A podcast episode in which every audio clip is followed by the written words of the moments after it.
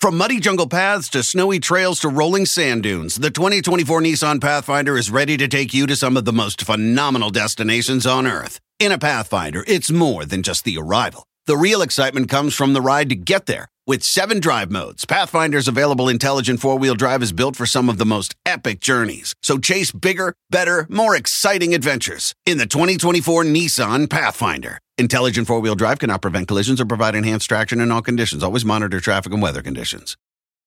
Hey there, it's me, Hillary Frank, and I am here with an announcement for you. And it's a big one. The announcement is that after nine years, almost a decade, the longest, shortest time will be ending at the end of this year. I want you to know that I have not taken this decision lightly. It's something I've been thinking about for a really long time. And when I finally made the decision, I don't know how else to say it. It just felt right. Like a calm came over me. You know, I started this show at a very specific time in my life when I was dealing with trauma after having a baby. And my baby is almost 10 now, and my life is really different. And the things that I want out of life and out of work are different. And parenting media these days is completely different than it was when I started this show. Back in 2010, it was really hard to find anything that felt real about parenthood. You know, that's why I started this show. I felt like I was filling a void. I wasn't finding stories that felt like the version of parenthood that I was experiencing and that I suspected other people were probably experiencing, like something that was really complicated and full of ups and downs and absurdity. These days, there is a lot more of that. And I feel like I'm leaving this show at a time when, like, you're all in really good hands. There's a lot of stuff out there that you can consume. And, you know, as I was making this decision, I also looked around at the landscape of people who make radio shows and podcasts and TV shows. And I think there are some creators who dedicate their entire career to one show.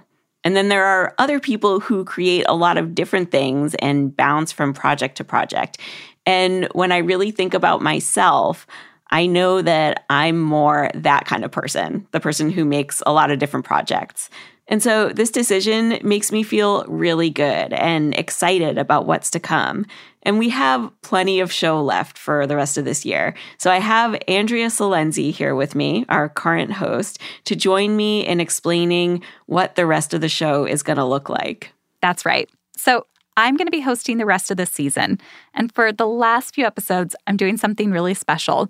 It's a three part series I'm calling A Single Lady's Guide to Sperm Shopping we get to hear you shopping for sperm. Oh, yeah. I'm going to the sperm bank. You'll see, I do take something home from that visit. So folks will hear what that is. I honestly don't even know what you're talking about.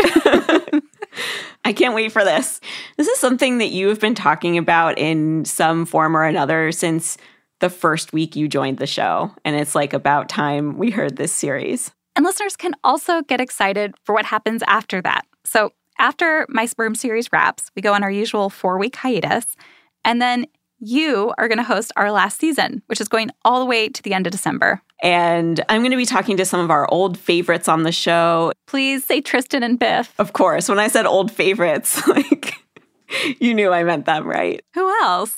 Actually, to be honest with you, I haven't totally figured it out yet. So if people out there want to hear from any guests that we've had on, Go back through our 200 plus episode catalog. See if there's anyone you want to hear from again. If you want to hear an update on their story, email us at hello at longestshortesttime.com and give us a suggestion. Speaking of that catalog, is it going anywhere? Is it going to vanish at midnight on our last episode? No, no, no. Our archives will stay up and be available to people as a resource, as some nice middle of the night listening yeah, that stuff will all be there. What are you going to do without this show? What's next? I'm really excited to like start a new project which I think is going to be about middle school and I'm feeling pretty jazzed about that. And what about you, Andrea? Like do you have thoughts on what's next for you? You know, Hillary, right now I'm like pretty obsessed with sperm and I just can't wait to finish the series and then take a moment to myself to figure out what I'm excited about talking about next. Might be dating, might not. You're ready for new subject matter other than sperm.